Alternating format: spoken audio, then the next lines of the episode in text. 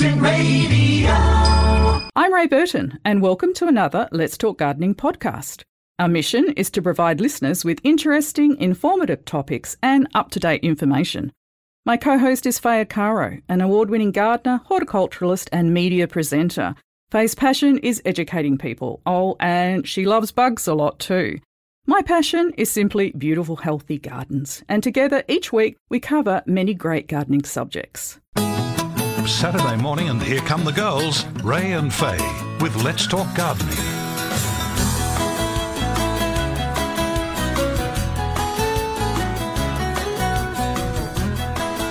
And good morning, gardening friends. We are ready to go.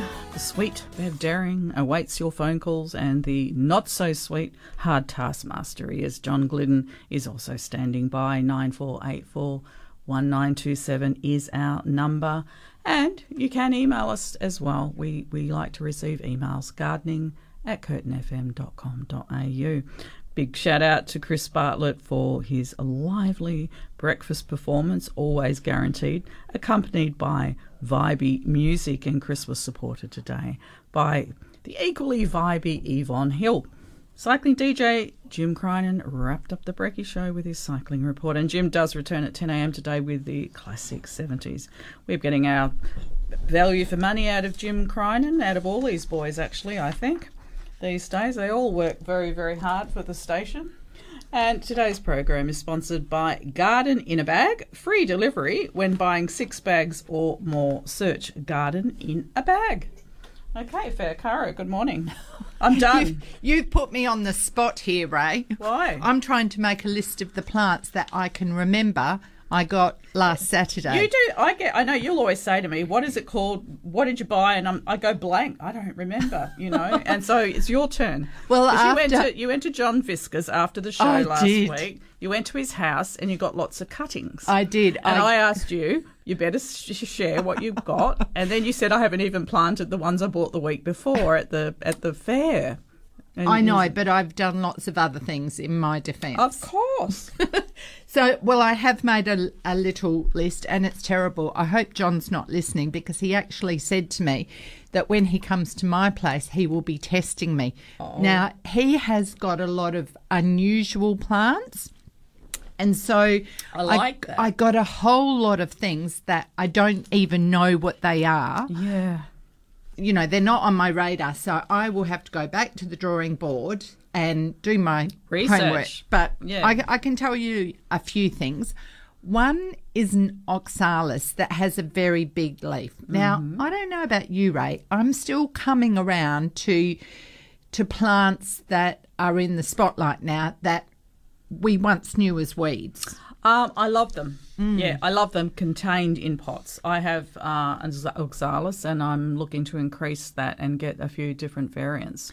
Well, this has got a leaf almost half the size of a tennis ball, so it's quite quite large. So I planted that. Should should do very well. you did put it in the ground. I did. I put it near a bird bath. See, I wouldn't have probably done that. Well, I trust him. Okay. So He said it's all right. well, it's it must be desirable, mustn't it? You would think. And a euphorbia, which Mm. you know, it's another one that has been on my radar as a weed, but I don't think that these ones are because people are, are growing them all over the place. You see, I like euphorbias as well. Well, Mm. I, I've got one of those, and it's got a a bigger flower. It's got the limey green contrast.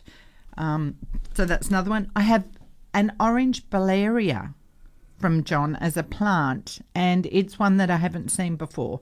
So that's something different. Uh, some succulents, gasterias, Oh, yes. a little bulb with a gorgeous apricot orange flower, a lovely double pink pretty daisy, a couple of aroids, mouse plant, Yeah, the mouse plant. Mm-hmm. Yeah, yeah. uh, two different agaves with stripes. Oh, well, I'll take mine back off you now, now that I know no, I need I need to you know keep adding to my collection.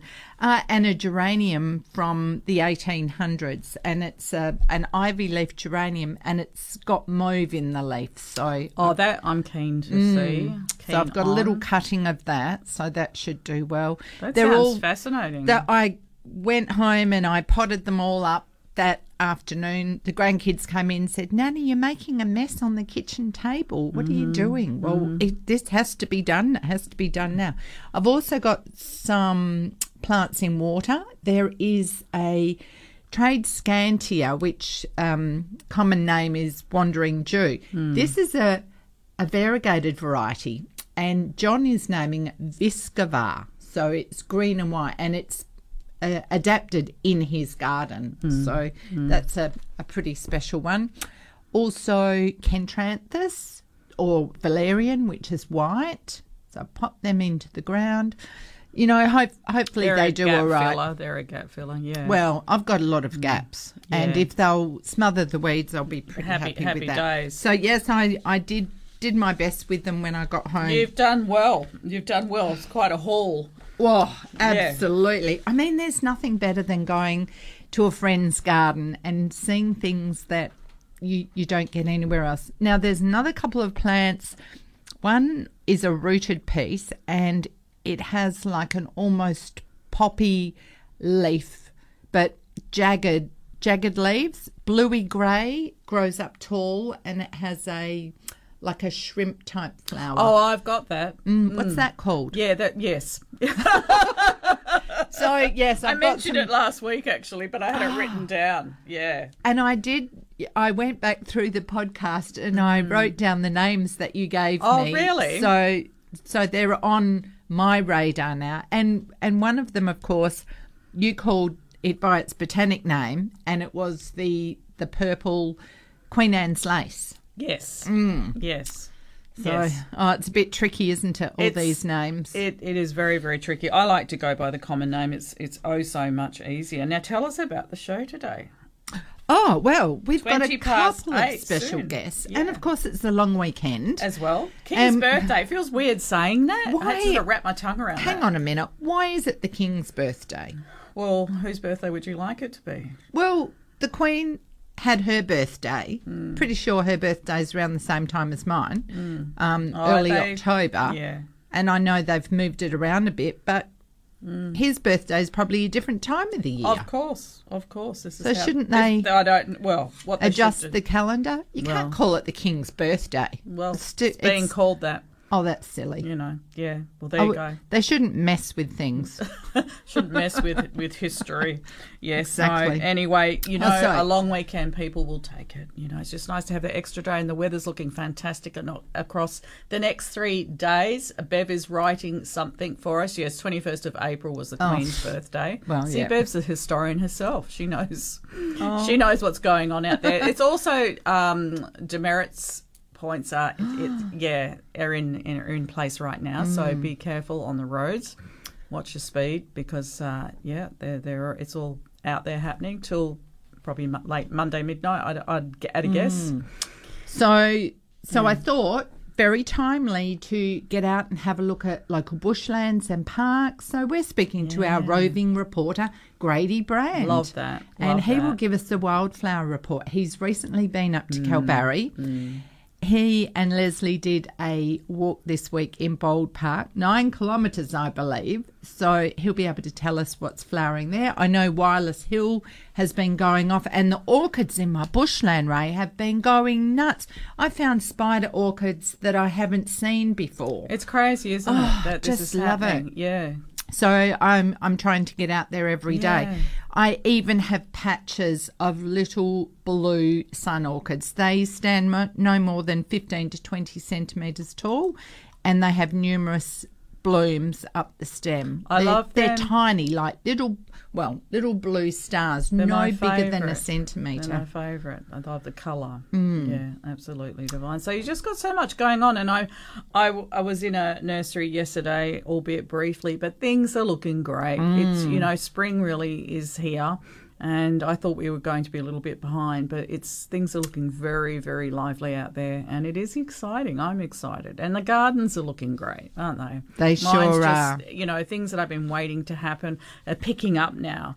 And uh, yeah, my That- flowering peach is just ready to starting to uh, bloom, and I think this year is she's going to be a showstopper. Oh, I will get a photo. I am a bit worried about the the quick heat up to the 30s and 34 next week. That can do a bit of damage in its process. Yeah. So there'll be a Yeah. bit of hand watering, just keeping those annuals hanging in there. Well, that's right. I found Mm. the annuals yesterday, even in yesterday's weather, some of them were looking rather parched. So I had to go out and hand water them. and how are your everlastings looking? They're growing. Yeah, Good. we put them in. We have to confess to our listeners, we put them in very, very late. Yes. They're going, they're they're growing, but they're only about how big is Oh, that? Oh, yes. Yeah, 15, 20 centimetres. maximum. You know, if they do what the weeds have done, go for gold, like put on all that extra growth, um, they'll they'll catch up. But it is a good reason to plant them early, isn't it? And take advantage of those winter rains. And we we missed the boat. We planted ours late, Way so late. we'll still get flowers. We'll be able to save seed.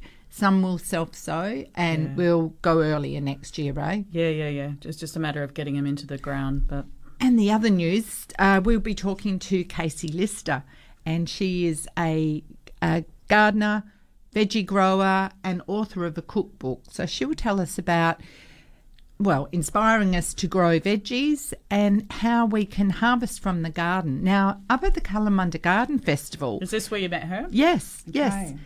And she made some biscuits that were flavoured with kaffir lime leaves, Mm. and they were divine. So I look forward to I- her telling our listeners That, about that those. my antenna goes up with that.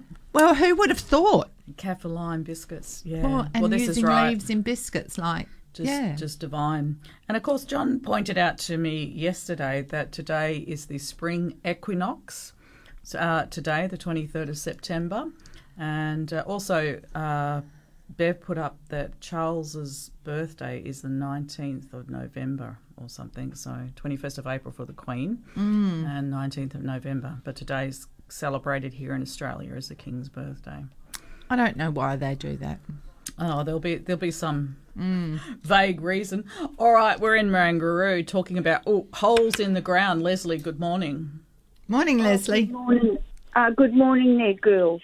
Um, my query is it's I've got holes uh, uh, bigger than um, a pencil hole, but they're all quite uniform. Um, all through the garden bed where I've planted potatoes, Right. and I dug I dug into one. I thought, is it some creature doing this? It, because they're, it, they're perfectly round. Mm. And how many would you have? Oh.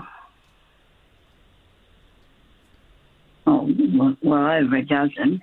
Okay. All right. and they're all, Ah. they're all you know, like the size of the not as thick as you, not as thin as a pencil. You know, like say twice the size of a pencil, perfectly like round, going straight down. But I can't find any. Like I dug into one, I thought there must be some like mole cricket or possibly. Yeah, I was thinking mole Well, cricket, Leslie. I'll tell you what I think. After the rains, any holes that were existing in the ground have become flattened and, and more obvious. For example, ants. And ants were going nuts before the rains. Um, the other thing that makes perfectly round holes, and, and it looks like someone has pushed a metal stake uh, Yeah, yeah, that into the ground and pulled it out, and it's clean as a whisker. Now that can be a wolf spider, but they Oh, what right. what it sounds like. It sounds like you've got an aggregation. Like wolf spiders are here and there. They're not normally all in one spot. Um, but also the side of the hole and the top of the hole might have uh, a, a, a range of weeds, dried weeds around it, and it sticks up almost like a cane basket. Um, So and should I go looking like where the bed is? Sorry to interrupt that's you. all right. Um, you know where where the garden bed is. It's right next to where I've planted quite a few. Well, not one, two, three, four native trees, which uh, are now quite mature and they're all doing very well. Um, what should I look under there for? Oh, well, it's interesting. There is an awful lot of things that would come out of the ground. Um, and if they have already come out, if they've completed their life cycle, for example, rain moths will leave the ground and they'll leave behind an exoskeleton when they hatch out. Um, I think you could keep looking. You could put a jar over the hole to see if anything flies out of it, like yeah. comes in and out. But if they have completed their life cycle, they may well have gone on. If it was native bees, um, they wouldn't be so perfect. There would, there would be sand around it.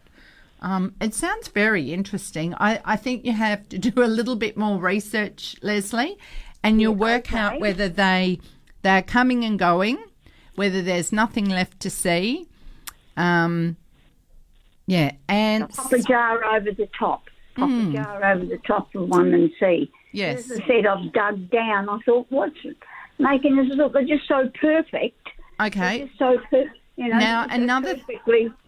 Another thing that I do as a test, if it was a wolf spider hole, it's a bit naughty, Mm-hmm. but I get a, a leaf off a grass tree and I poke it down to see how deep the hole is. And if Right. there is a wolf spider there, I can, if I tickle the top, the spider jumps up to to see who's there. Ah, to see if Who's it's, in his house? Mm. Hmm. Oh, got you. Yeah, yeah. I like spiders. I've got no problem with spiders. Yeah. Okay. And I'll if it is, it that is, a- if it is wolf spiders, if you go out at night with a torch, you can see their eyes shining back at you. oh yeah, that's worth. Oh, that's definitely going to be worth a look. Then.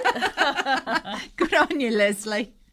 Thank you much, girls. Okay. Report, report back, Leslie. Thank you. I- I'll do that. Thank you very much again. Take Okay. care. Bye. Bye. Okay, we shall return. Curtin Radio. You're listening to Let's Talk Gardening with Ray and Faye, and our first guest for the morning is online. We're speaking to Casey Lister, author and garden coach, among many other hats, I'm sure. Casey, good morning. You're with Ray and Faye. Hello, thanks for having me. It's great to be here. Oh, it's lovely to have you, Casey. And what great gardening weather, and what a wonderful time of the year. Yeah. oh, yeah, it's my absolute favourite. All the plants just go wild. they grow about five times as fast. Don't they just? Yeah, we were just saying that when we opened up the show that everything's really just starting to kick along and you can really finally tell that spring has arrived. Yes. Yeah, it's great. The animals all come back out, and yeah, it's hibernation is over. What I loved about your talk up the, up at the Kalamunda Garden Festival was your ability to find things in the garden that most of us would not think about putting, well, for example, into biscuits, the kaffir lime leaf biscuits. yeah, I'm so glad I brought those. Credit to my mum. She she was baking them at I don't know what hour the day before, and um, it, it made such a difference to be able to just show people. I think you can say, "Let's put this into a recipe," and people go, "Oh yeah," but once they've actually eaten it, uh, the proof's in the pudding, I suppose. Oh, absolutely. And um, so, d- was that sort of just a basic biscuit recipe? And how many leaves would you need to do that? Gosh, well, we um, the ones that I took to the festival, I think we ended up with about 50 leaves in there because I was trying to make it for a, a big crowd. Uh, but it's not too many. I think the original recipe I did has about 12 or so. So a little tree will give you plenty. We've only got a little little kaffir lime, and um, yeah, it didn't look too bedraggled once I'd taken 50 leaves off it. Well, that that's a tip for our listeners that you can put kaffir lime leaves in your biscuits. Oh, and yeah, oh, they're such a great, such a great ingredient. Tell us about your cooking and your cookbook, Casey. Yeah. Oh well. Um, I, I wrote this uh, the cookbook. It's called Seasoned. I wrote it because I I love so much going out to garden and harvesting stuff and bringing it back in. And there's sort of a I guess a bit of a thing in my family of to be able to sit back and say everything in that dish came from the garden is sort of Yeah, yeah. What's the What's the book called again, love? it's called Seasoned. Um, it's set out in chapters by each season, so that if you're a, a gardener, you know, lots of other recipe books will feature lots of veggies, but sometimes they've got something from spring and something from autumn. And so if you're a gardener and you want to put everything in from the garden, you can sort of, the idea with this book is that they're all from the same season, so you can combine. And actually, things that are growing in the same season do so well together, like so many dishes with tomatoes and basil or. Compliment. Yeah. Yeah, yeah, yeah. So, Casey, if someone was starting now, uh, you know, you go to the nursery and there's so so many things on offer. We're, we're inclined to just get everything and then fall you- in a you heap. Um, th- can you narrow it down for us? Like, what are some basic things to get started? Yeah, well, if you're interested in the edible side of things, I I try to keep it simple now actually as well because I've done the same thing. You grow, you know, a million different veggies and you sort of overwhelm yourself. Yeah. And um, I'm this summer I'm going to grow corn. I'm going to grow snake beans, which are just the best bean. Mm. I think they are totally unrepre- underrepresented in Perth, uh, but they they grow really tall and they have these foot long beans. Mm-hmm. Uh, so I'm going to grow snake beans. I'm going to maybe do some tomatoes, but we have a resident rat in the neighbourhood that is determined to steal my tomatoes at every opportunity. Well, Um, watch your yeah, corn as well then. Yes, I know. It nibbled the the silks off the top of my corn last year. Um, we need to get a cat. Um, Yeah. and uh, basil and zucchinis.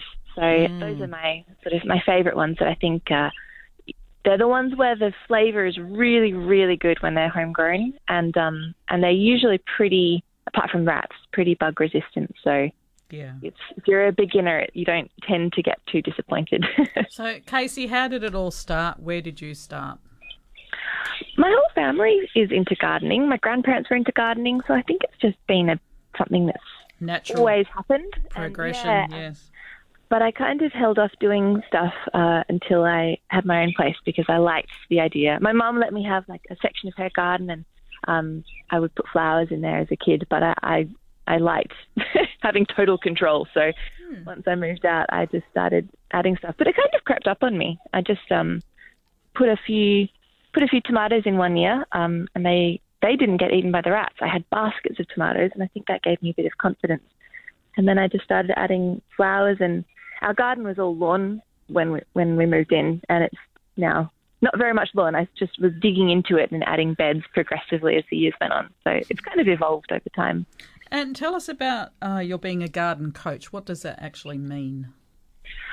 Well, I I think that everybody has such a, a potential. Everybody has a balcony or a backyard or something, and I see it as it's just the best thing you can do. It's, it's fantastic for your mental well-being. You can grow your own food. You can cook with seasons. Yeah. But the thing I noticed in our garden, adding all these plants and trees over the years, is what a a wildlife home it's become. There's so many birds and bugs, and uh, with kind of sprawling suburbia, I think it's a really valuable thing that everybody can do to give a bit more back to the local environment, to give homes and food for animals. So, um, I suppose the reason I like coaching people or encouraging people to do it is because I, I I know it will make them feel good um, because I've never met someone who grew something successfully who wasn't just wrapped in what they'd done.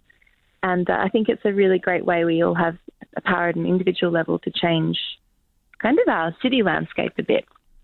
Um, so yeah, so I was doing a one-on-one coaching, but um, yeah, we've had a little baby, so now I'm I have an online membership um, where I coach and kind of encourage lots of people to grow food and flowers and herbs and all sorts of different stuff like that. Yeah, I was having a browse of it last night actually, and it looked really, really Uh-huh. interesting. And you're Oh. very enthusiastic, yeah. and also down to earth. And I also read you used to uh, you studied psychology. Does that help you?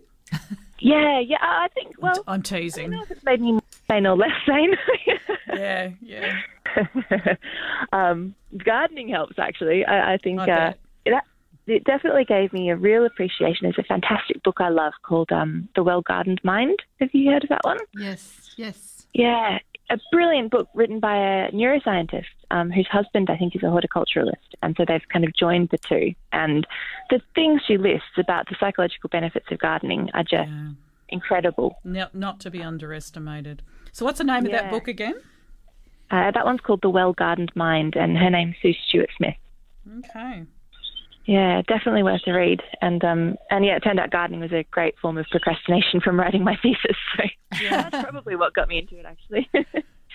Heavy procrastination. No, I think they call that procrastiplanting, don't they? When you, you avoid exactly. with plants everything Yeah, else you're yeah. supposed to be doing. Yes, I figure it's a much more healthy form of procrastination sitting on the internet. So And how do you go about your pesticide pesticide free gardening, Casey? What are your tips? How do you Oh do yeah, it? that's yeah, that's the other thing I really love encouraging because uh, a lot of people who I have given tips for have come back to me and said it works, and so I'm confident in it now. But um, just um, it, it's really hard at start, just doing nothing. I think particularly in our gardens, people find it really hard to to Yes. not act. Yes, yes, I agree. You feel like you've got to get in there and and Spray think there's a something, of- do something. Yes. Yeah. Yeah, yeah. So I always say just plant more flowers. If you have to do something, um, plant plant pollen-rich, nectar-rich flowers because that'll give you something to do to kind of stave off the anxiety, but also you'll end up with a more beautiful garden. Uh, but yeah, using nothing um, and just allowing every bug and kind of changing the way you frame it as well. Everyone's worried about bugs and weeds, and um, but I see the garden as a uh, it's like a fantastic little. I know it's not the natural environment, but it's the closest I can come in my backyard to that. And so it's lovely seeing you see aphids on a plant, and then a week later you see ladybird larvae, and then you see ladybirds eating the aphids, and it's uh it's a way of getting up really close with a bit of the natural world. Mm, yeah, mm. and um and knowing that none of those things are negative, they're all just part of this ecosystem. So the reason I don't use sprays is because if you do that for a few years, uh, you'll end up with a kind of a healthy balance between these predatory bugs and, and the sort of things we call pests. Um, and the so-called pests are really great because they're a food source for all of those. Like we all want ladybirds, we all want um, predatory wasps. I don't know if everyone knows they want predatory wasps, but they're really good. You do, I try and tell them, Casey, yeah. because the yeah, well, when I know that when we say wasp, a lot of people think, "Oh no, I don't want them; they sting." Mm. But mm. they're not always aware that there are hundreds of wasps, mm. many of them very tiny. So we we could reframe them as flying insects that will Yeah. have a great impact, um, benef- beneficials for the garden. Do you have some favourite plants to bring in the beneficial insects? Uh, definitely. I think everybody in Perth should grow fennel because it grows like a, it does actually grow like a weed. I've seen it in, in vacant lots in places. Um, but fennel is fantastic. It's got the best flowers. Um, the way the flowers form look a bit like an umbrella. So it's in the family of plants called umbelliferous Yeah. um, plants. And so the same goes for fennel, um, parsley, dill, all of those plants in the same family. And they, I just noticed, are such a magnet for, for great beneficial bugs. Uh, and you can eat them, and you can use heaps of the parts of the plant in, in cooking. So I've got a recipe for a salad that just has the, the sort of frondy leaves.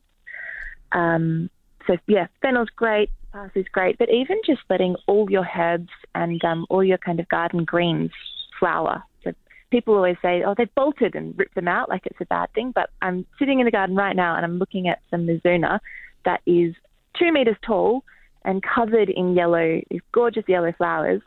Um, I've actually, I forget to eat it all the time because I just grow it for an ornamental thing now. Yeah. Yeah. Uh, and they're really great for bringing bees. It's got like five different bees on it at the moment.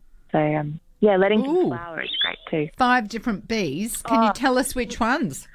Not different varieties. I'm afraid these are all the um just the regular ones. But Oh, it is uh, honeybees. right next to a spot. Yeah, honeybees. But I it's right next to a spot where I have had um a leaf cutter that was sort of Mm-hmm. stuck into this little hole in a bit of wood, and I saw a blue banded bee last summer and flipped out. I was so Mm. excited. Um, so those are the ones I know I've had to the garden. Uh, but I'd love to get a cuckoo bee. Have you ever had one of those? Yes, yes. Oh, and on so the jealous. hottest day in summer, there there was a couple hovering round my blue salvias. So Yes, it's the and- blue ones, isn't it, that they love? They're attracted to. yeah, well they they are the kleptoparasites of the blue banded bee nest. So you know we Yes. it's a bittersweet discovery to find out you've got them, but therefore Mm. you would have good populations of blue banded bees if you actually have the cuckoo bees. Okay, that's really good to know. My, my sister had heaps in a Verbena bonariensis, so I think maybe I Mm. need to plant one of those. Yeah, I've got those. They're great, great flower, great plant Yeah. for attracting bees as yeah, well. it's, it's so so great just going out. And I think also the closer you look, the more interesting things you find. I like trying to go on insect safaris because you sort of you see from a distance all just the regular bees, but once you get up close, you see hoverflies and um, I found hoverfly larvae uh, a few weeks back, and that was really exciting. yeah, I've I've seen hoverflies out Yeah. and about already. Yeah. Yeah, but I was watching them the other Yes, day. yes. Mm, there's mm. and there's different varieties of hoverflies mm. too. oh, I didn't know that. Oh, oh, and then there's there's a type of well syrphid fly which the hoverflies are, and their larvae live in manky water. So if you've got a pond or you've got a bucket of cuttings, and the water's gone really awful, you're likely to get rat tail maggots in there, and they turn into drone flies, which are of the same family. And like like with the wasps, when we say flies, people go, "Oh, I don't want flies in my garden," but Yeah. many of them are flower flies and pollinators. So oh, Yeah. oh, there's just such a whole cycle. So, Casey, t- if listeners are interested, sorry, are you there?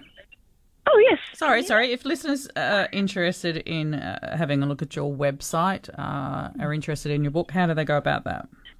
Uh, you can find everything on my website. It's at www.caseyjoy, J-O-Y, Lister, L-I-S-T-E-R, um, dot com. and um, Joy and my Lister. yeah, and my Instagram is um, gardening with Casey Joy, which has uh, lots of videos of the garden as well. Okay. You've got a very pretty garden. It's just dreamy, and it's looking amazing right now, isn't it? It's I'm really really excited about it this year. Uh, it sort of feels like it's um uh, every year feels like that actually, but this year our mulberry tree I'm looking at at the moment is just it's sort of dripping under the weight of all the mulberries. I need to start eating them. oh my goodness. Yeah, so every year it makes me kind of I think happier than the last. Yeah, yeah, no, well done, you. Okay, thank you so much for chatting with us this morning, Casey, it's been and, lovely. and Thanks departing uh, further knowledge and wisdom to us and our listeners. We appreciate it, and we wish you well. Keep up the you. good work. Thanks. We'll talk again. Take care. I hope so. Chen, Okay, thanks, bye, Casey. Bye. Very interesting, isn't it, Mm. what she's up to? Yeah, as I say, when I had a browse of her website, I thought it was really good reading and easy reading, but enjoyable reading. That was Yes. the enthusiasm just pops out of the pages, doesn't it? She is very enthusiastic, and she knows her stuff. She knows so, a gear yeah. as well. Yeah. Now, I met a gorgeous lady yesterday when I was out walking my dog, a lady called Jeanette Woods. And I hope you're listening, Jeanette. I hope you found 100.1. I had to write it down for her. And I hope you are tuned in this morning. Uh, she was a gardener. She's, she is a gardener, not was a gardener, but a fabulous gardener. And she was telling me yesterday that she won uh, Waterwise Garden of the Year going back to 2005 through Wow. Gardening Australia, you know, and that's quite here in Perth. That's quite a quite a thing. And she was up in the in the hills uh, where her garden was was situated. And uh, I did a little bit of reading on you yesterday, Jeanette. I've done a little bit of research on you, and we might even have a chat with you one day because I like to find that there's there's treasures Yes. all around us. Oh, us. there is. Yeah, these people have the knowledge and the wisdom, and we want you to, to to impart that to all of us that we're still learning. Because Well, I mean, the experience. Don't take it with you. You've got to share it. 2005 was a little bit ahead in some ways of waterwise gardening. I think we just started Mm. thinking that it was a good thing to do. Yeah. Uh, well, if water was in short supply, if you're in the areas where you didn't have a bore, you already Mm. She knew was that. up in Darlington. Yeah. But for everyone else, you know, we're now looking more at drought proofing garden Yeah. and waterwise gardens Or she was and obviously ahead of reducing her, our water. ahead of her time. Mm. Absolutely.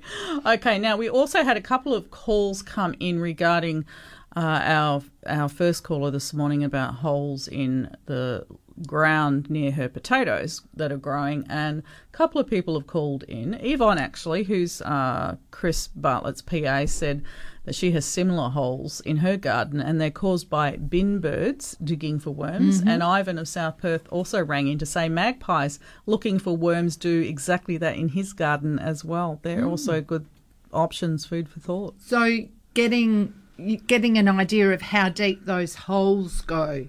We'll make tell we'll us tell you more something a little story. more. Yeah, I agree with that. Okay, nine four eight four one nine two seven. Talk to you soon. And we are back. Uh, I think I'll give something away very shortly. Now I know we've got some emails to do, and Bill Bill Massey, you you make us laugh. Uh, we were talking about the Queen's birthday, then the King's birthday, and he wrote in and he said, "Good morning. There would be some controversy if they called it Camilla's birthday holiday." Right, you are, my friend, and we just think that's very very funny. You're very naughty, and we love that about you. All right, we do have a. a a call coming in from Armadale. Black spot on roses. Wow, already. Lois, good morning. Good morning. It's lovely to hear you guys every Saturday morning. oh, Thank thank you. you, Lois. I do. I've had this problem. All my roses um, are being affected by black spot. I'm treating them with, you know, commercial stuff that you get from the local hardware store every fortnight as it's following the instructions, and I just can't seem to get on top of it. Um, are you watering your plants at all? Yes. Morning or night? Um, depends, but usually, usually, sometimes both. Okay. So the Right. thing with roses is it's important for them to dry out. So if you do have to water, first thing in the morning is best, like even before the the sun comes up because that allows them time to dry out. If you water in the evening, and this this goes for many things, lawns as well, then they they stay wet and moist for long periods of time, which is the environment for black spot. So it's due to, Okay. to moisture and humidity and and rainfall, of which we've had some in the past. So if you change your watering practice, that can help. Okay. So um, I put um, uh, what do you call it? Stuff uh, lupin. Lupin as mulch. moisture- as a as a mulch. So how do you know then if the soil is wet enough? If the lupin's dry, is the soil You can get a meter, um, a little. Um, it's got a, a gauge at the top, and it's a metal probe, and you can put Okay. that into the ground. It's a moisture probe, and that will tell you how wet it is. okay? So that could work for you. Okay, great. If, and do you get that from like Bunnings or somewhere like Yes, that? yes, yes. or Okay. any good nursery. Yeah, any good nursery. I have just one other question too. I've got a dwarf lemon myrtle, and again the leaves are they curl up, and um, now I've noticed there's holes in them. Um, and I've tried the detergent, you know, um, spraying on them up and down, but I don't know what's what's eating them now. What the hole is. Um, Okay, a few, it? few weeks back you mentioned about curly leaf on these things, so I treated them, and um, but no joy. But they're Okay. full of flowers, and there's um, you know fruits coming on them. But All right. I, I leaf. would think um, that you could possibly give it a trim, remove the damaged leaves, and monitor new leaves. You could give it uh, a drink of seaweed or fish fertilizer. uh Uh, and if you trim back some of the leaves, well, I guess if it's flowering, you might not want to, but you could certainly deadhead it. And when you do that, you will encourage some new growth. So it might Okay. just be a, a cycle of pests. That damage may have been done in the past, but by monitoring new growth, you will tell if it's a current problem or if it mm-hmm. was a phase that's now passed. all right. And does the watering go for the for all the plants in in the morning? Best to water everything in the morning. Well, if you have an irrigation system, I then don't. You see, that's Oh. it. I don't. Okay. Yeah. It's It- a really, really small garden, and I've always just hand watered it. Hmm. But more in the evening, especially in the summer. Hmm. So, it will depend a bit on your plants. So if Okay. if you are having problems like black spot or things being too moist, then Yep. water those in the morning. But you know, in summertime, it's less of a problem because the, the moisture doesn't hang around anyway. Evapor- evaporates, and, and yeah. the the plants will cope. In fact, a lot of the plants will just love that moisture, depending on what you're growing. right. It's a mixed garden. How lovely! it's, an eclectic one, I think they call it. yeah. Okay. Well, thanks for your help. You're welcome, So Lois. you don't. Com- so you don't recommend the commercial sprays then for the black spot then, or should I I I don't put that aside for a while? it's more of a a time. Well, it costs money and it takes time. I'd much rather be enjoying the garden. Pick Yeah. off pick off the the older leaves that have got the black spot on them. Water in the morning, and if anything, I would use a, a fish or seaweed. That will kind of help a little bit. And it's natural, so we're not mucking up our environment. And what sort of roses are they, Lois?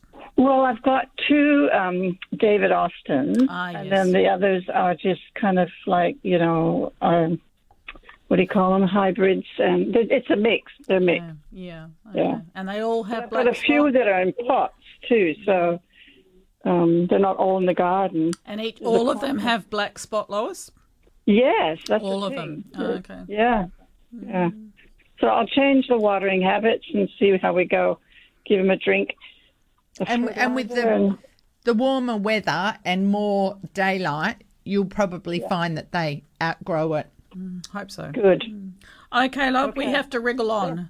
Yeah, thank you very much. Thank you. Have a good day. You too. Bye bye. Bye. And we're in Mundaring. We're saying good morning to Margaret. Hello. Oh, good morning, girls. Morning. Good morning, Margaret. Talking about magpies, um, Eric McCrum told us years ago that magpies can actually hear the worms moving around underground. Amazing, isn't it? And Yeah. when they're wandering in my place, they wander around like And they know where they are. wandering through a park. Yeah, drill and down. A great group of them, and um, they um, and then pull out the worms. Amazing. So Leslie might have, if she bound to have lots of magpies in her garden, Mm. looking for digging out worms.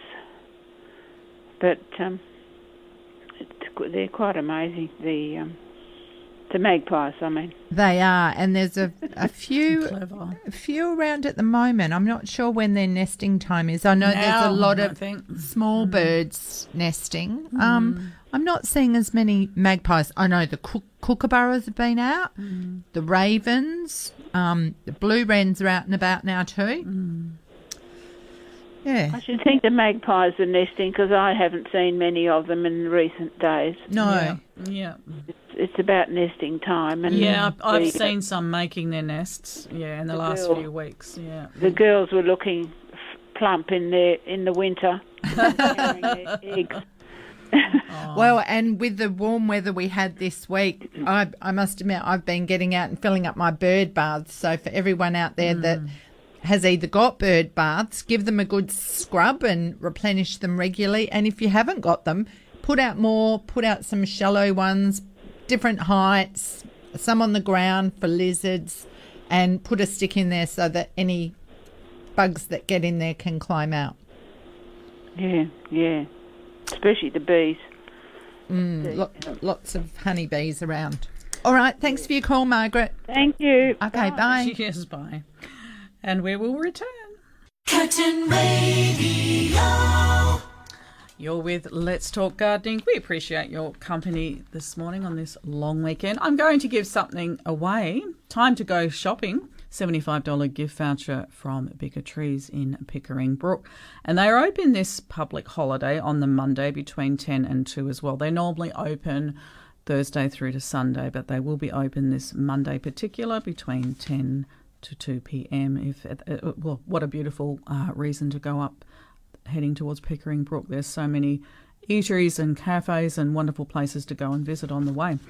Okay, right now at Bigger Trees, dogwoods and lilacs are showing beautiful displays, along with so many others. Now, they've got new supplies of Everlasting Love and Petite Pink Frangipanis have just arrived from Darwin, along with a selection of bamboos, ixoras, diamonds in the dark crepe myrtles, love those, Hong Kong orchids, leopard trees, and poincianas.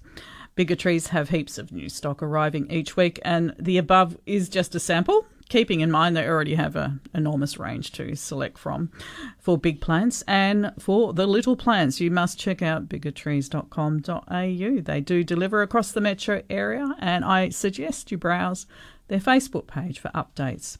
And as mentioned, they're open Thursday to Sunday of each week, and in particular this Monday between 10 and 2. Now, uh, this is a tricky song, and uh, Faye wants me to play it. I haven't loaded it yet, but I'll I'll get to that if I can. In his song, there is a mountain. Donovan sings. Caterpillar sheds his skin. What is the next line? In his song, there is a mountain. Donovan sings. Caterpillar sheds his skin. What is the next line? Very, very tricky, in my opinion, this morning. John Glidden. You must be a Curtin FM member as you know, not to have won a prize in the last 28 days. Give Bev a call now on 94841927. I'll repeat that question just one more time because even I find it hard. In his song, There is a Mountain, Donovan sings, Caterpillar sheds his skin. What is the next line? Okay, hop to it. And we are in Floreat. Oh, no, we're not. Sorry. Press the wrong button. We are in Floreat. Cheryl, good morning. Good morning, um, girls. Now, my uh, son's guava tree, beautiful pink guavas, but uh, worms inside the guavas. What do we do? Ooh, are they coming in after the fruit ripens, Cheryl? No, no, from the time they are uh, tender. Oh, okay. Uh, I'm I'm not sure if you could have fruit fly in there, or if there are other larvae that get in there, um, and and when that is happening. Yes. If if it's happening uh, at the stage of fruit development, like we get with our tomatoes sometimes, uh, Yeah. then the one of the solutions would be to net the tree Okay. and and that would stop what's getting in. You know, um, if you have access to a smartphone, there is Yes. an app called My Pest Guide Reporter app, Yes. and the thing to do would get either you send a photo to us or send a photo to them, and we identify what the worms are. Because if it's fruit fly, then you adopt an approach to manage fruit fly. So you might set up baits and traps. And Yes. also netting the tree. Um, and now is certainly the time to do that. That's right. Yeah. That's right. If it is fruit fly that you have a problem with, you must collect and dispose of all fruit. Oh, Well, that's what we've been doing. Mm. Well, if we hang a flu- fruit fly trap on right now, would it help? It would it would certainly help, and what it would tell you is that if if you catch anything, you'll be able Yeah. to identify what, well, if there is fruit fly there for one thing. Yeah. Okay. So yeah, and you can make your own, or you can buy commercial ones, um, and depending on what they are, one, yes. yeah, as to how many you need in the vicinity, and whether you've got it in other trees as well. Not in the other trees. It's all Mm. fruit trees, but it's only the guavas that they attack. Yes, they do love guavas. And this is a nice pink variety. Oh, beautiful. Yep. All right. Right, oh my dear, thank you so much. You're welcome, Cheryl. Good luck with that. Yes, Okay. thank you. Bye. Okay, let me see.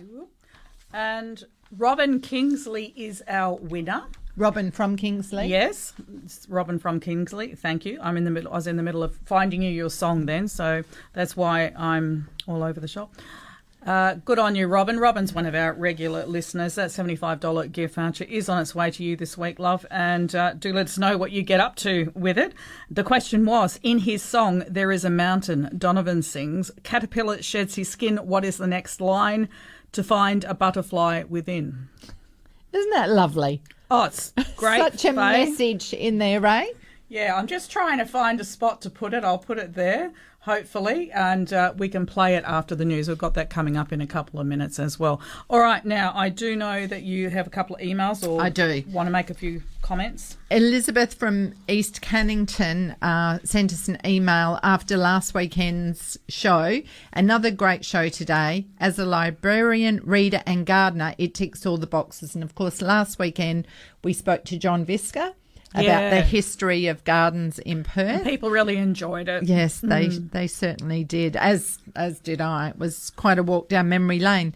Uh, Elizabeth says her heritage plant is a cast iron plant which she inherited from her mum, and I'm sure a lot of us have favourite plant memories. And actually, I do also have a cast iron plant, the mm. aspidistra, mm-hmm. and that came from my grandmother. So last year I divided it.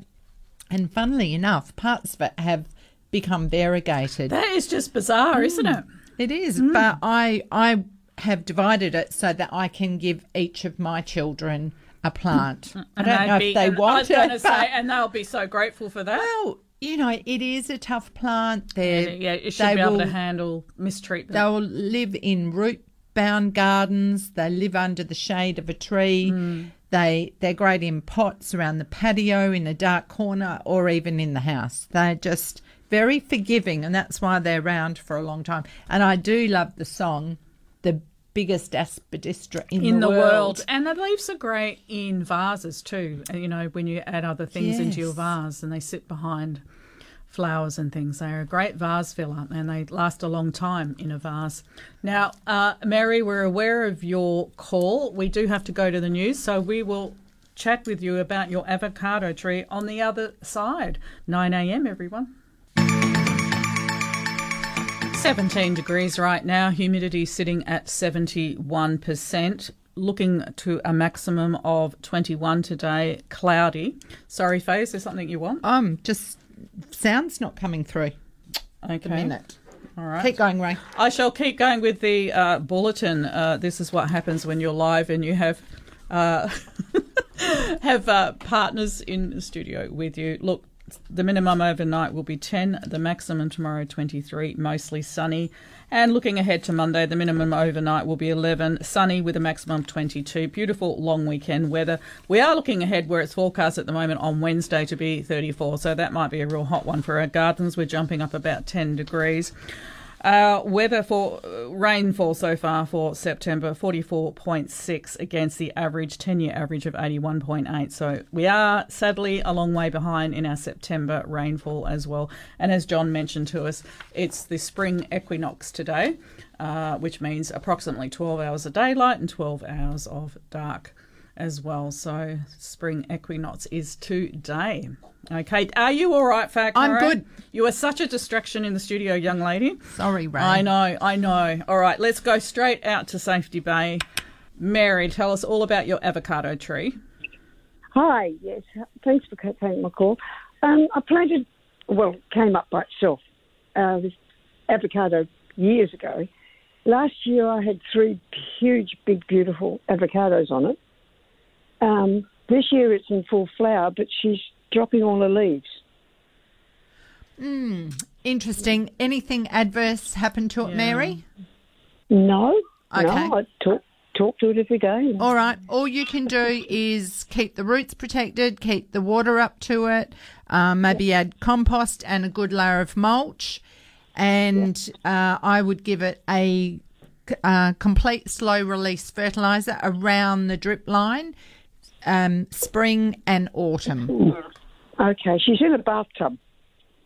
Oh, okay. I don't, I- don't know whether the um, drainage is sufficient. for it. Yes. Okay. They do have a very fibrous, shallow root system, and they're very big growing trees. So it's quite possible you may need to look at putting it into something a bit bigger.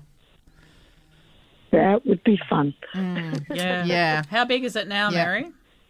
Oh, about eight foot. And it's in a bathtub. Mm.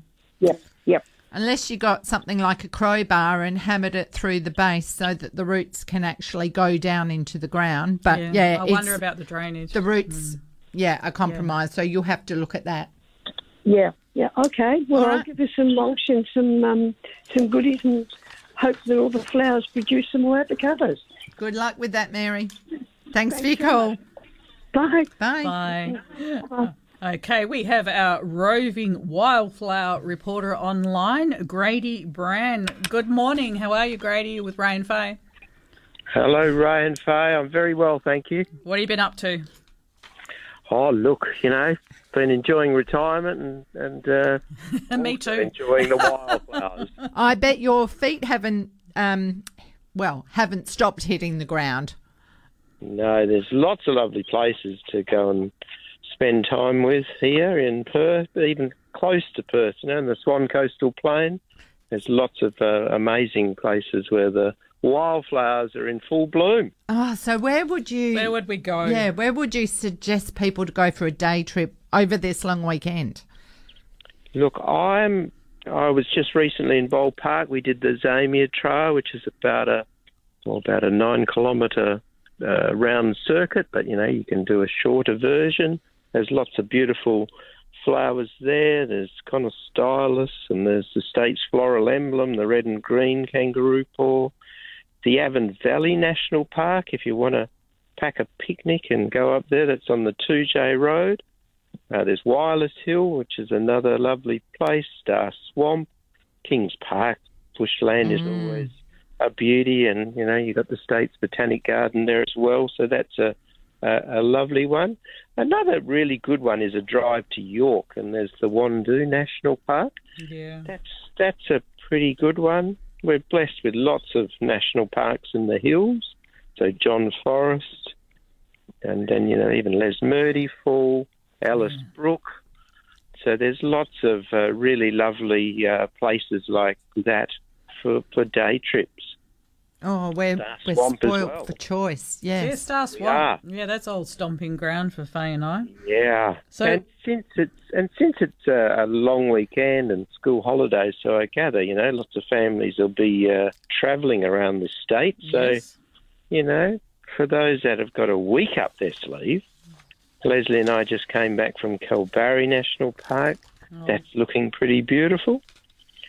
And for those that are heading even to Jurien Bay or Cervantes, you've got Mount Lesueur National Park. That's uh, always beautiful with the complexity of wildflowers there. So, what is the season looking like this year, Grady? Look, coastally from about oh, Kalbarri down and all the way around, okay. Uh, it's just really the northern wheat belt didn't get much rain, nor did the mulga. So you know the the phenomenon of the everlastings on mass just didn't really happen as we have enjoyed over the last few years.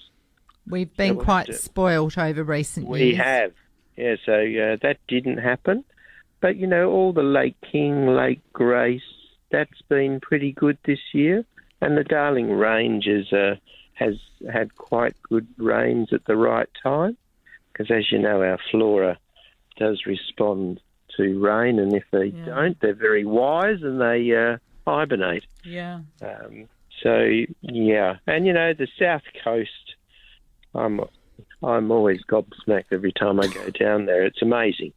So you know the Fitzgeralds, the Ravensthorpe, the Esperance, the Albany, even the Cape to Cape. I got a neighbour who's just about to walk that, and I went, "You're going to be blown away because it is very beautiful down there on the the coast at the moment." So all Oh, those that are down.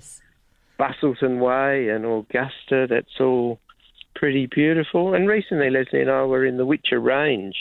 So for all those that are down in that southwest, the Whicher Range is sort of the most southern extent of the Darling Range. Yeah, I was there's just about to say, can you explain where that is? Yeah. yeah, so it's sort of inland from, you know, Margaret River and Busselton and Dunsborough.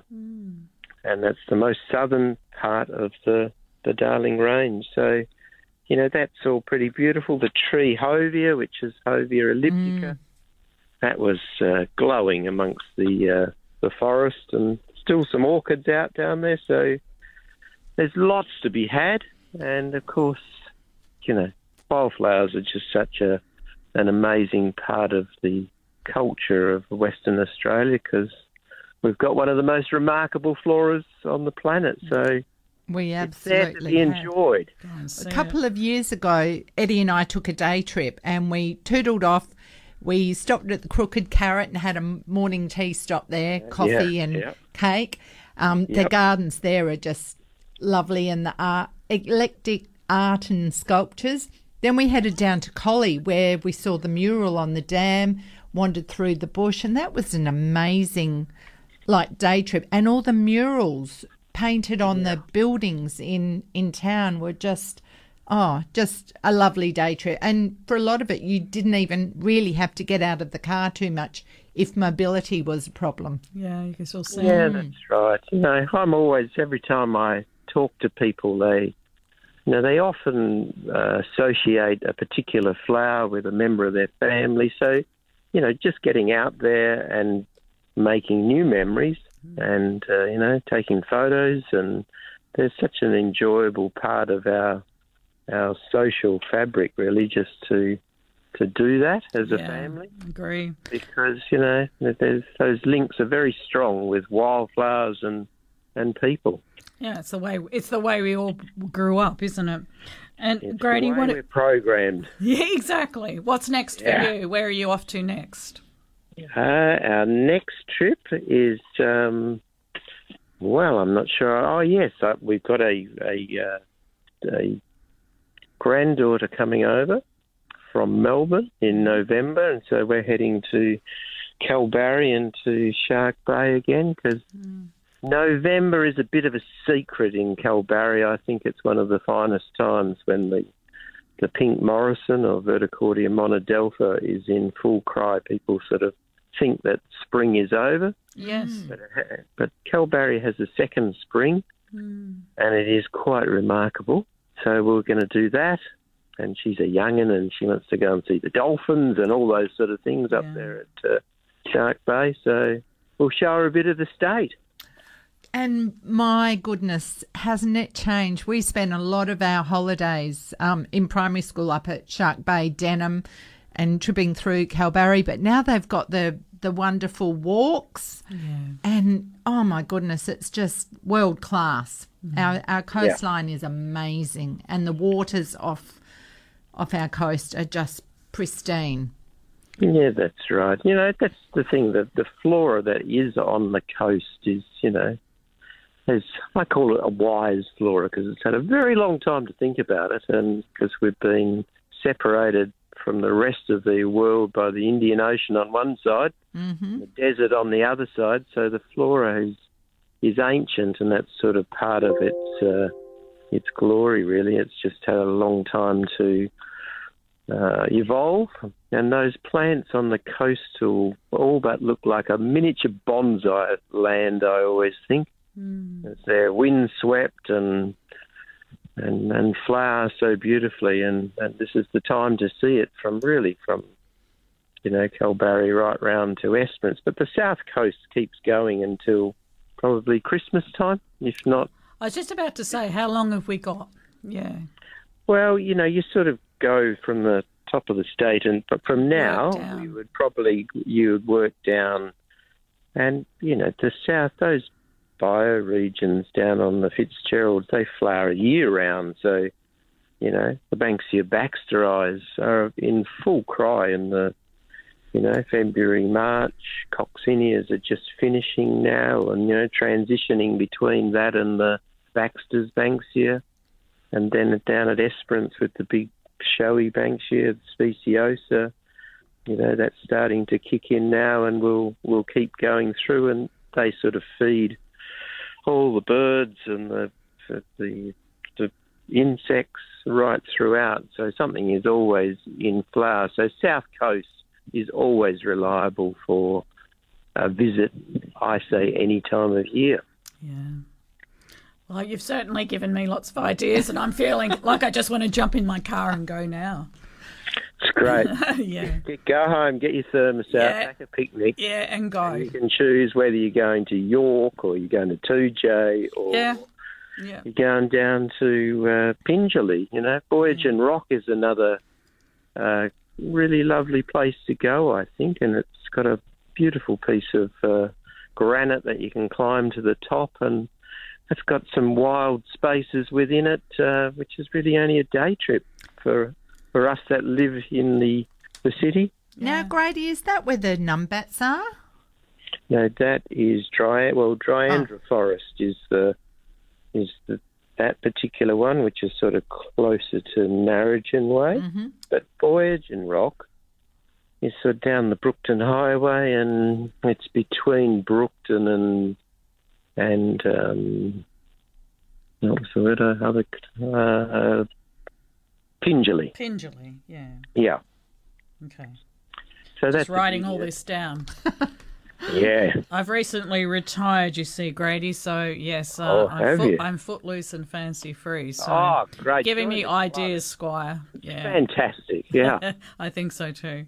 Thank you so much for for coming uh, on air with us today, Grady, and we wish you a wonderful long weekend and hope to speak to you soon and uh, you can impart more knowledge and uh, your findings with us and our listeners. We love it. No worries, Ray. Thanks so much. See you, Faye. Thanks. Thanks, Grady. Lovely to hear Chat, from chat you. soon. Take care. Bye. Bye. Bye. for Now, Ray, I'm a bit worried we might not both not be here. We've got such a list now. We might I know. be I've just heading written off it looking all at down, wildflowers. and I'm going to go and Google it all. you kind of need a day a week just to hit the road and get out and see I stuff. Think a day trip is really Mm. a nice thing to do. Wow, and you can go all all points. Day Yeah. at Rottnest. You've, Yeah. you've got Safety Bay and the dolphins there. You can get up to Jurien, Cervantes, and the Pinnacles. Yeah, it just feels so good. Mm. Okay, let's let's go to Mandurah talking about a camellia. Good morning, Marie. Hello. How how are you? Well, I, I just don't want to cough. That's all. That's all right. Terrible cough come on me, and it's just it's embarrassing because you start to speak and you can't speak. Well, how can we help you? Anyway, my camellia. Um, I bought a camellia tree because um, my mum always had camellias, and so I bought one and I've I've planted it at the front ga- uh, the front of my um, gardens, and and um, I just wonder if I've done everything right.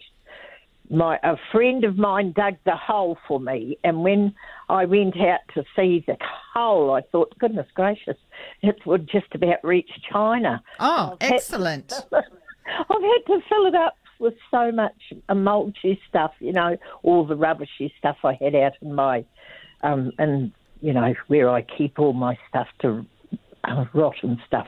Yeah, and I put all like that compost. and yeah, compost. Sorry. Excellent. Yeah, and so I've done all that, and yeah, and I've put the tree in, and um, yeah, I've put more stuff around it, and yeah, so I'm hoping I've done the right thing. Well, it, sa- it sounds like you've given it a lot of love, Marie. The thing about camellias is they do like an acidic soil, and you can get special mixes that are the right, Oh, right. pH. Um, Okay.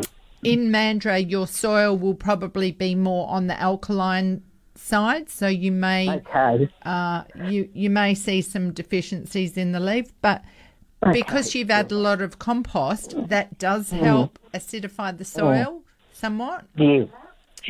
Yeah, well, that's good. I'll I'll get some. What what do you do? You just go and get a bag, but is it like soil or something? You can get potting mixes. Um, Mix. Okay. if it does struggle, you Mm. would possibly have a better chance growing in a pot because you Oh, can control the pH of the soil better. Yeah, I wondered about that when I got it, whether I should put it in a pot. Oh, you know what, Marie? Go and buy another one. Yeah, I, I bought a, the first one I bought. It was all covered in black spot and everything, and I didn't. Uh, and I paid about eighty dollars for it. And it was called cinnamon, cinnamon um, cam- camellia. I'd never seen it. It was a little white flower, beautiful. It just smelled like cinnamon. Oh, and lovely. then, uh, but then it had all was all covered in black spot and stuff. So I took it back and I bought this other one, which is um, I think pink and pink and white. Mm. But anyway, that's what I've done. I'll just see if well, I might end up by going and buying another one and putting it in a pot. Yeah, all right. Good luck with that, Marie. Thank you. Have a great I day. love the show. Thank It's- you. it's great. Great. Thank you, Marie. Bye for now. Bye. Curtin Radio. 24 minutes after 9, coming up at 10 a.m. Jim Crinan with the classic 70s for you. I think I'm going to give something away. How does that sound? Time Sounds to go good. shopping again. A $75 gift voucher can be yours from Green Life Soil Co. They're located in Middle Swan. Now, you must be a Curtin FM member and not to have won a prize in the last 28 days. So, with a motto of delivering a greener garden and a philosophy founded in permaculture, Green Life Soil Co. promote diversity, biodiversity, I should say, and sustainability. Now, I recommend the Green Life Soil Co. monthly newsletter because it has heaps of timely information. It's free. Just register online to become a member by going to greenlifesoil.com.au. And at Green Life, you can also get great advice for your garden through spring and this proposed hot summer that is uh, about to uh, place itself upon us all. You can get a free pH test done on your soil. You must obviously take some soil samples with you, and they'll provide you with options to suit your goals and budget. Just remember, at this time of the year, they are very busy, so it never hurts to simply ring ahead and make sure they've got availability to do that with you to do your soil testing.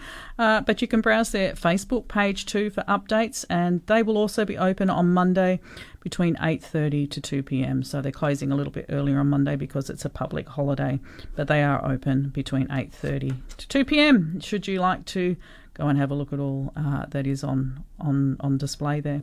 Now, for your chance to win a $75 voucher from Green Life Soil Co, we have a true or false. True or false? If your Indian recipe says to use a gobi, is what you need a cauliflower? If your Indian recipe says to use a gobi, is what you need a cauliflower? Is that true or is that false? 94841927. Give Bev a call now. Okay, Faye Caro, where are we? We have got some emails come in, Ray. Um, the I'm sorry we didn't get to ask Grady about this email that we received just now. It's a pink kunzea, and um, the the person who sent in the email have, hasn't put their name. Uh, I've just had a look. There's quite a few different kunzeas. So there is a, a prostrate form. There's a Solomon's pink. There's Micrantha, Capitata, Persian pink, Baxteri. There's quite a range. So we'd need more information about perhaps the size of the plant, for one thing. Um, so sorry, we can't help with that. Also, from last week, uh, Susan in Safety Bay has sent us a photo of a mass that's on the ground, and it does look like the dog's vomit It does. slime mold. It does look like um, if if you'd seen it first on Susan uh, early on, it could have been a bright yellow, and it spreads. Then it goes uh, a peachy flesh colour, and then ages to a, a much lighter beigey colour where the spores start to disperse. So it does look very much like like a slime mold, and it's very good for the garden. Like slime molds are not harmful at all. Mm. Um, very interesting, in fact, I find. And what about our mystery seeds? I know. We need When- to talk about that. When we got off air last week, we were sitting having a cup of coffee, and a courier driver came to the door in a high vis jacket, delivering uh, ab- about a dozen packets of envelopes that were hand decorated with garden seeds, dill, sunflowers, marigold, daisy, coriander, New Zealand spinach, parsley, ponytail, amaranth, mustard, and stock. What a delightful surprise! But we have no idea Where they came where, from, where they've come they from, and what we're supposed to do with them. So yeah, a, a lovely. So we need we need our mystery deliverer Mm. to uh, give us a call and, and let us know. We'd love to say thank you properly, and uh, yeah, we're, we're very thrilled to receive uh, that that package. We have a winner, Marion of Bayswater. You're very clever, Marion. I don't think everyone would have known that straight off. The question was uh, for the Green Life Soil Co voucher: true or false? If your Indian recipe says to use a gobi, is what you need a cauliflower. Yes, you do. You need a cauliflower, so it's true. Okay. Mm. You thank John for that one. Now, let me see. Would you like this song that you would like to hear called There Is a Mountain? This goes back to our other quiz question for bigger trees. Personally, I think it's dreadful, but Faye would like to hear it. I I kind of quite like it. All I wonder what everyone else Let's give it a whirl. It Helps if you put your headphones on. So we would love to know what you think of that. there is a mountain. Personally, I think it's a dreadful song. Faye likes it. I There like is a the mountain and there isn't a mountain. You like the beat. Yeah. Uh, but when I listen to it, I think he's smoking something. Yeah. Maybe. Maybe. But anyway. I, I like the butterfly within. the yeah the message You like there. the wording, the lyric. Well, not all of it, but yeah. I, Okay. You know, I don't always analyse things, and I don't see it the way you see it until you. I'm an Start- analyst. Yeah. Yes, very much so. Now, Maggie of Mandurah phoned in and she has a kaffir lime tree, which she does use in curries. Uh, you mentioned adding to biscuits, so she's wanting to know how do you prepare the leaves. Well, it's not our recipe, Maggie. It was uh, a recipe uh, done by our previous guest, Casey Lister. I mean, you could jump on her website if you like uh, by going to Casey Joy Lister. Lister is spelled L I S T E R. Uh, whether you chop or blend. Faye's eaten the biscuit and said there was no trace of any leaf in the biscuit, so it would suggest that it's been Because kaffir lime leaves are, are quite They strong, are, so yeah. if you don't make them very fine, Yeah. they can sort of yeah, be left behind in a Yeah. in a recipe. Yeah, definitely. Um, so yes, I would say they're either cut very fine, chopped, or even blended. Mm. So uh, it's a secret recipe, but it's in Casey's book. Go get it. All right, nine four eight four one nine two seven. What is the next, Faye Caro?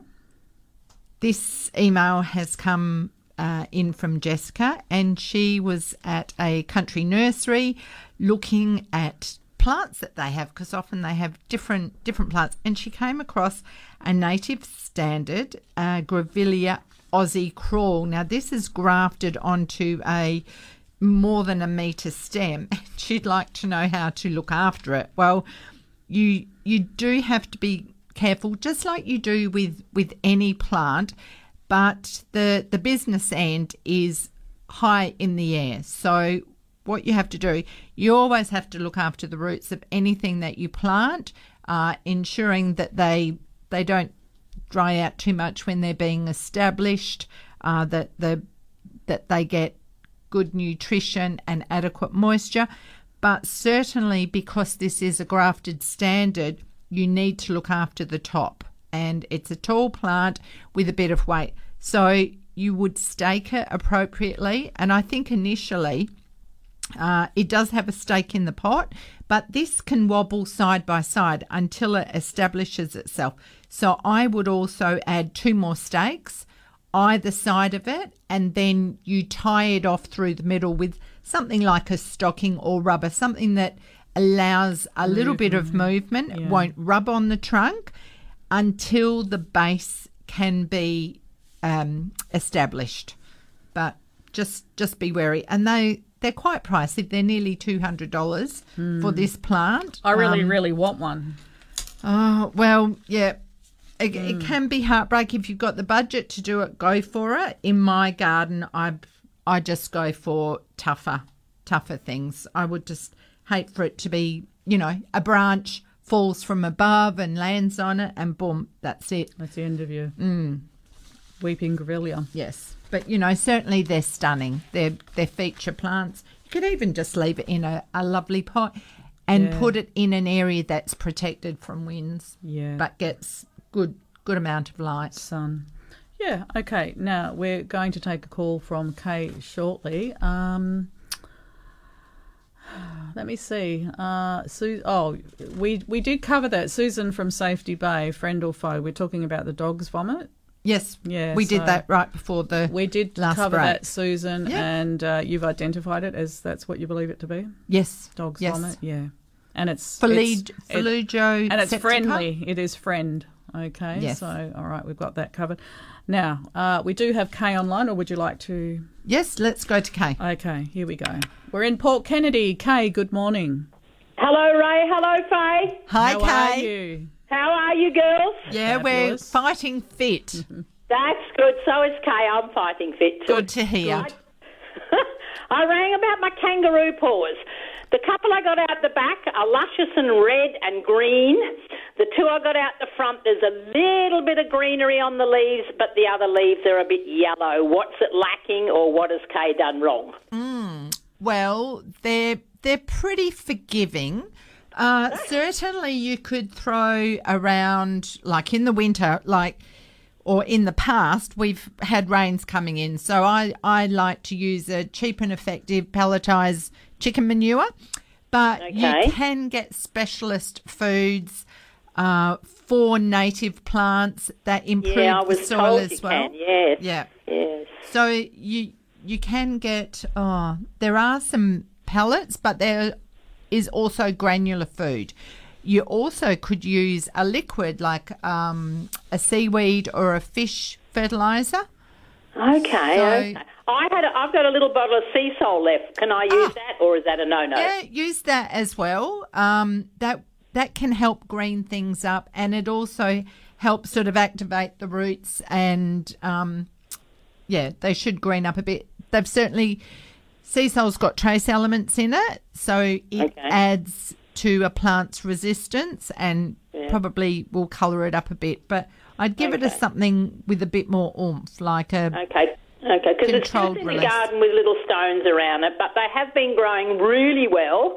But Mm. the last few couple of years, I've noticed that they're not as good as I'd like them. Oh. But the two or three that broke off, I brought round the back, and they're just stunning. And you know, you know what, Kay? As plants get older, you know, we can cut them back to ground level, but Yep. they they bunch up, and in the centre you get the older rhizomes. So if you can split the clump, this is why your ones out the back are doing better. You've refreshed Yeah. them, and you know you've given them new cell. So your ones out the front probably need dividing. Whether you do that now or you just feed them and do that in autumn is up to you. But they will Okay, benefit. I might just, yeah, I might just feed them because autumn is. Uh, what are we now? Summer. Uh, No, spring. Why why do today what you can put off until next year? but I'd like to do it something today, Faye, because I'm going to be in the garden today. But I just wanted to know if there was anything in particular that was sort of lacking, because when I went to get some manure, they said, "Oh, you're only for native plants, Kay. You only use native manure." And I'm thinking, "Well, okay, but you know, they're not mm. growing so yes, good." But, yes and no, because kangaroo paws will will tolerate a lot. They're not one of the sensitive natives, so you could add blood and bone to it. But the other thing, Kay, you could get down there with your secateurs and cut out, clean it out, like really Yeah, go in I hard. Mm. have cleaned a lot of the dead bits out that hadn't grown. Yep. And that's when I managed to get a plump, a plump when I sort of dug with my little trail. Mm. And I thought, oh, this has got a couple of roots on this. Let's take this one. And then I went around the side of it and I got another one. And I thought, right, these are going out the back. Yes. So I planted them out the back and they're just stunning out the back. They're so green, so red. Yep. But unfortunately, my two at the front are just looking a little bit on the sad side. Yep, give them some love. All right, thank you, Faye. Nice to hear from you. You keep up your good work in your garden. Thanks, Kay. Good on you, Kay. no worries. Bye. Okay. See you. Bye for now. Bye. Okay, we'll return. Curtin Radio. You're with Ray and Faye, and you're listening to Let's Talk Gardening, of which we have about 18 minutes of the program to go. So get your calls in. You've got 18 minutes left to speak to our gardening guru expert. She doesn't like being called any of those things, Faye Caro. what do you like to be called, Um, Faye? just I'm just a gardener. Just a gardener. Just a I'm a gardener. gardener too. Yeah. And uh, we're doing F today. Now, what what does that mean? Well, I I am just trying to give people ideas about what to do in their garden. Yeah. And as I wander around each week, I think about who needs love in the garden, and of course, one one of the categories are ferns. So a few weeks ago, I talked about how um, to bring them out of winter. I was giving everything some uh, seaweed fertilizer, and look look at the green, Ray. Yeah, like they beautiful. they've coloured up nicely, and this is ahead of feeding them. It's just helping the soil in the baskets come out of winter, giving them a good soak. Like I get the kiddies pool and mix up the seaweed in water and just Dunk. soak the basket. It's easy, it takes a bit of time, but Yeah. really, you know, if you've got a bottle of stuff in the shed, get it out, get your watering can, get a big tub, and go for it. And then when you hang them up, the next thing to do is remove any damaged leaves, anything that's not growing well, uh, and turn the baskets around, rotate them. Now, having done some of that a couple of weeks ago, what I will be doing now is just cleaning up the dead bits. But also ahead of our high tea, I have got a fertilizer that's very kind on ferns. It's it's actually called Polyfeed and it doesn't burn the ferns. And this is something that we get through the Fern Society. Is that the blue granules? Um, I think it's green now, but it used to be pink. And and a scoop in a watering can will just really give the plants a boost and encourage some new growth as well.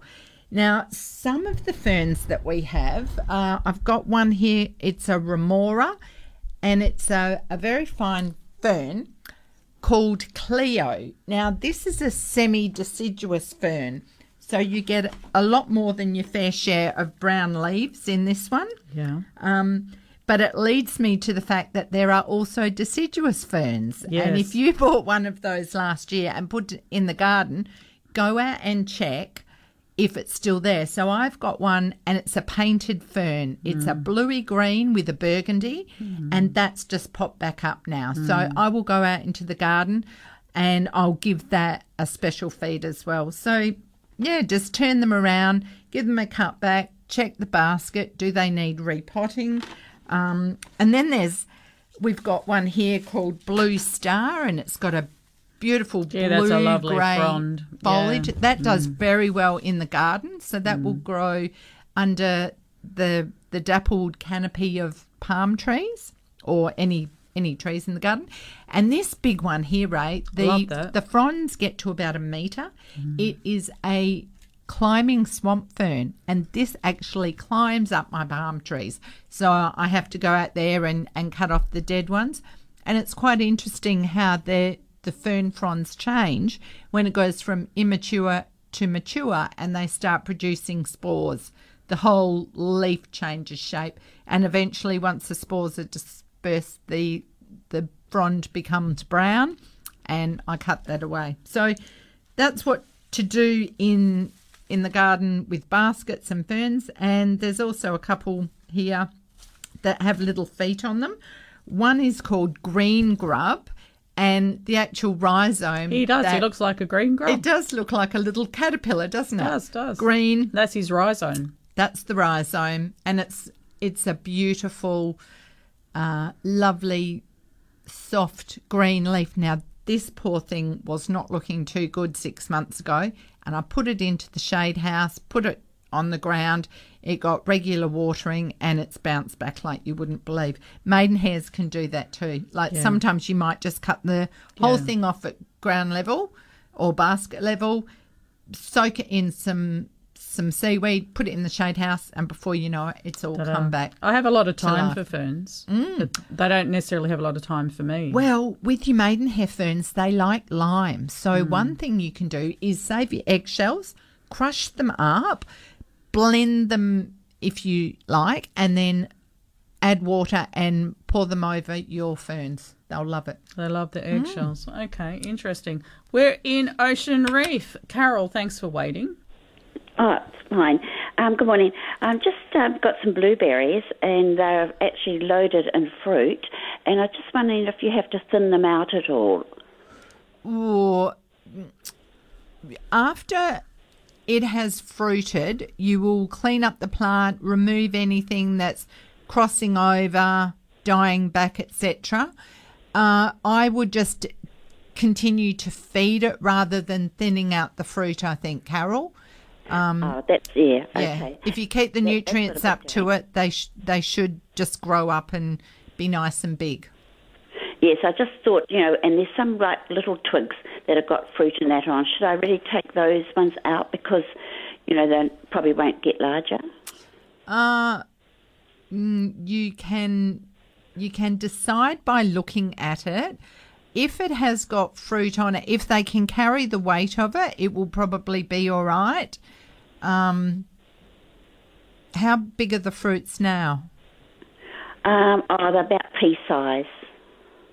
Yeah, I I wouldn't worry too much. I don't think there's much that you have to do. If you do thin them out, you will get bigger fruit, but I mean if you if you did nothing, just wait for them to ripen and eat them. Okay. Oh, thank you very much for that because I wasn't quite sure what to do. thank you. You can't go wrong whether you whatever you do, Carol. Oh, thanks. Okay. Yeah, good morning. Thank Enjoy. Thanks, Carol. Bye. And Rob of North Belga has phoned in and he said, Can you please advise why his passion fruit are falling off the vine before they are ripe already? This is happening right now. Oh, I wonder what sort of passion fruit they are. Yeah. Um, they do. They need the heat to to ripen. But what's happened to the vine? You know, sometimes environmental issues will cause sudden fruit drop. So, a shock to the plant. I don't think we've had a weather effect that would cause them to drop off. Check for rats. Um, have a look at if there is anything wrong with the actual fruit, like is the stalk still attached? Is it damaged? Is there any sign of, for example, fruit trees? If they've been bitten by fruit fly, can cause them to drop. So inspect the fruit uh, and just make sure nothing adverse has happened. Yeah.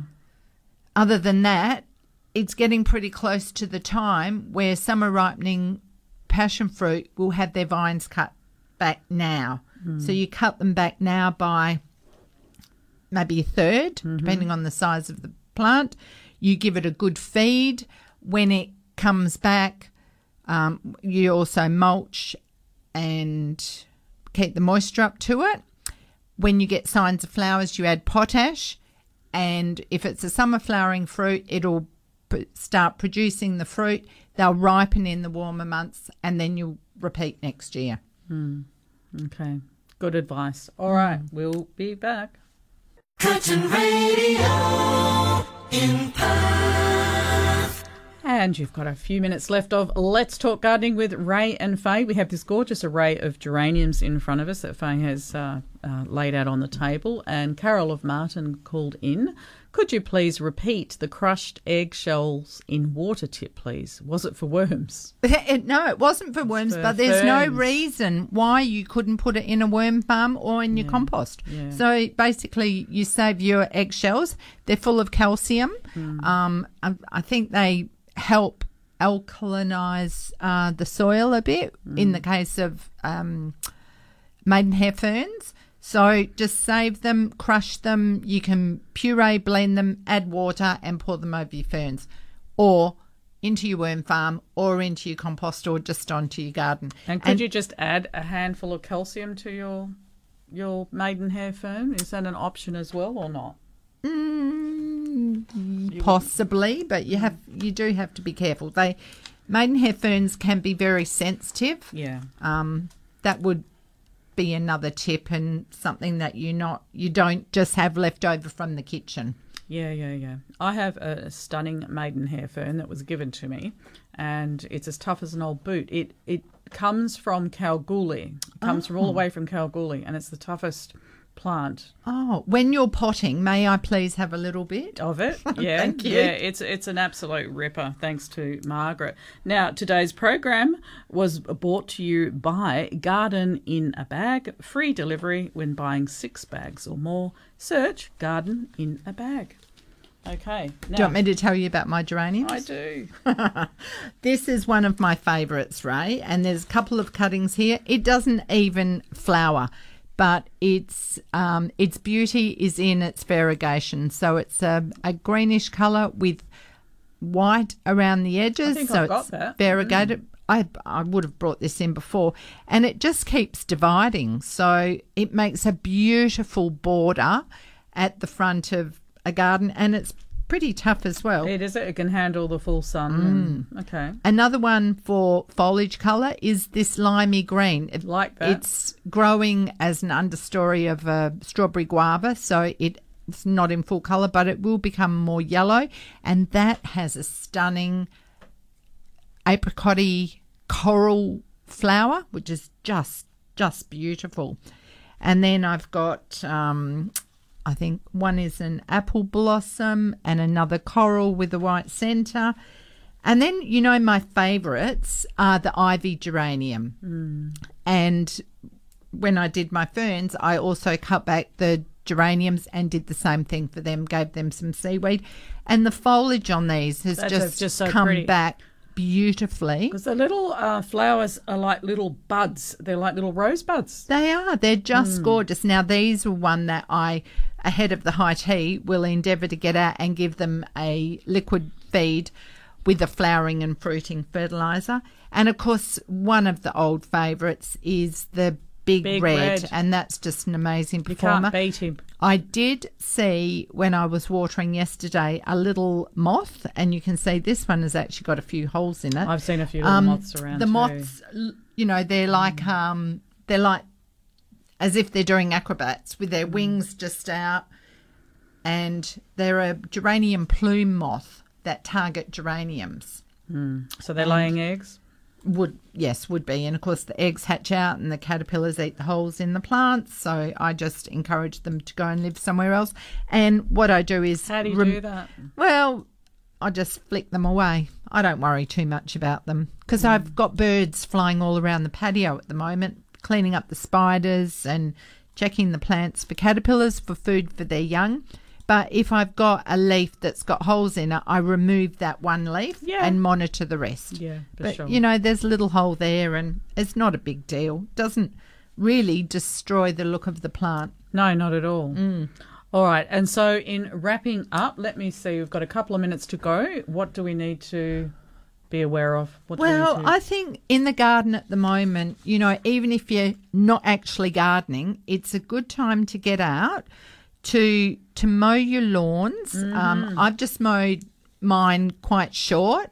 I've added a wetting agent with a combined fertilizer, and I've done the edges. So over the next couple of weeks, that should bounce back. Um, I've checked the retic system, made sure that's working well.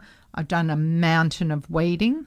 You really Um, have. I have a mm. question for you with weeding. Mm. Um, how how does one? How do you get all of the roots out? I mean, when you're weeding and you're yeah with your hands, My fingers hurt. Yeah, but you're I have digging a down into the ground. And no. tr- I have a little trowel, and it's like a claw. Yep. and I drag Yep. and pull. But Yep. you know, I've said before, if you mulch when you weed, Mm. the the roots come out quite easily. The weed itself might be as tall as this desk Mm, or a meter tall. But I grab it at the neck where Mm, it's at the ground and I pull and it comes out quite easily but shorter weeds. How do you just with a trowel? with the trowel and I disturb the soil and I am continuing to work at covering the ground with plants. And so then you would mulch heavily over the top of the weeds. I, I would, but I haven't. I'm just going for gold on the weeding. Um, and I've been doing quite a bit of pruning as well. So trimming things back into shape and, you know, just taking it all in, looking at areas that I'm happy with or not happy with.